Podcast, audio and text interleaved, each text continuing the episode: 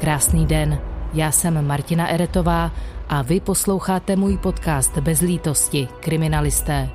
V těchto dílech vás seznamuju s případy z policejních archivů, které jsou něčím zajímavé. Ať už jde o případy svého času mediálně propírané, nebo naopak téměř neznámé. Tohle je kratší verze zdarma. Pokud chcete slyšet víc, puste si náš kanál na carlsflix.com, kde každý týden najdete můj nový True Crime podcast. Dlouho jsem přemýšlela, jak nazvat případ, o kterém vám budu vyprávět dnes. Mohl to být případ zavražděného číšníka nebo případ vraha dopadeného po 13 letech.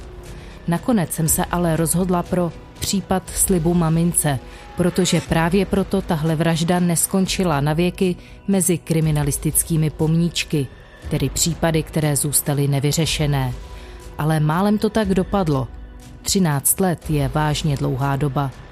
Drtivá většina hmatatelných důkazů bývá dávno pryč.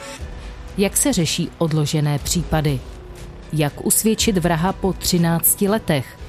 A co dojme i zkušeného kriminalistu, O případu slibu mamince mi přichází vyprávět generál Martin Baláš.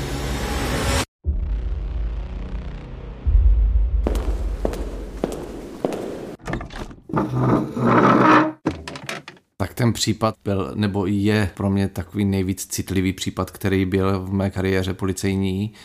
Bylo to 5.12.2001 přesně na Mikuláše. Přesuneme se teď do Zlína roku 2001.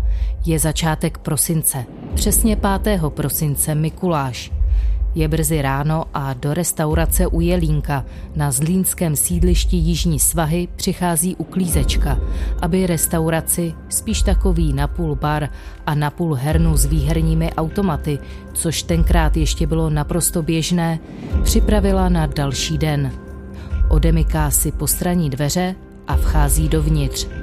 A v ten moment jí musí být jasné, že je něco hodně špatně. Všude po hospodě jsou rozházené židle a na podlaze mezi nimi a na stěnách jsou cákance krve.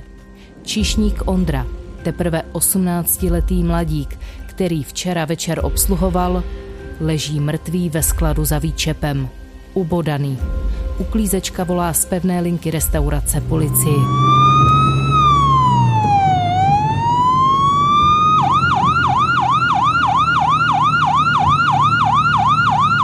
Martin Baláš tehdy pracoval na kriminálce ve Zlíně. Na místě činu byl jako jeden z prvních. My jsme tam tehdy vyjeli, v té době my Zlín jako kriminální policie jsme spadali pod zprávu brněnskou, takže přijeli ještě výjezd z Brna, kde kriminalistický technik, operativci, vyšetřovatel, ale samozřejmě tím, že máme největší místní a osobní znalost, protože se to stalo ve Zlíně a další, tak jsme spolupracovali s tou kriminálkou brněnskou na tom případu. Na tebe to místo činu působilo, jak jestli já vím, že asi, že jsi byl na spoustě míst činu, tak člověk si to nenechá úplně pod kůži, ale i tak, jak na tebe působilo? Tak to prvotní samozřejmě, když jsme se dostávali, protože ta krev byla vlastně po celé restauraci tak jsme se snažili, aby jsme stopy nějakým způsobem, tak jsme dávali noviny, aby jsme šli potom, než přijede ten výjezd. Eh, tam už podle prvotního, co jsme viděli, tak museli jsme říct, tam musel dojít k strašnému souboji, ale ani ne fyzickému, ale k tomu, že on ho prostě musel honit, bodat ho tam, jo, a prostě ta krev v stříkance, to bylo po celé restauraci, to bylo v chodbě, to bylo za výčepem a ve skladu, kde ten Ondra teda Eh, kde, kde prostě zemřel v takové poloze, které, kterou vidím do dneška.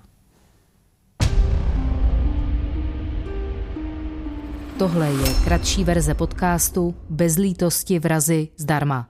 Plná je na carlsflix.com.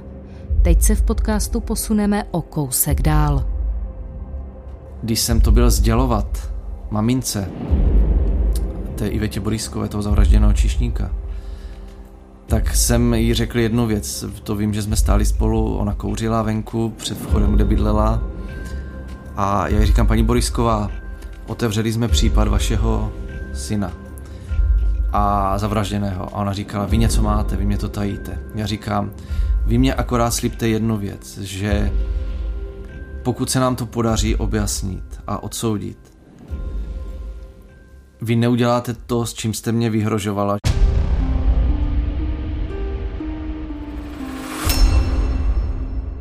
Tohle byla kratší verze podcastu Bez lítosti kriminalisté. Pokud byste rádi slyšeli víc, neváhejte a klikněte na carlsflix.com, kde přidávám nový exkluzivní True Crime podcast každý týden. Rozhovory nejen z vrahy, ale i s kriminalisty, psychologi, vězeňskými dozorci a podobně. Tento podcast vznikl v produkci Carlsflix.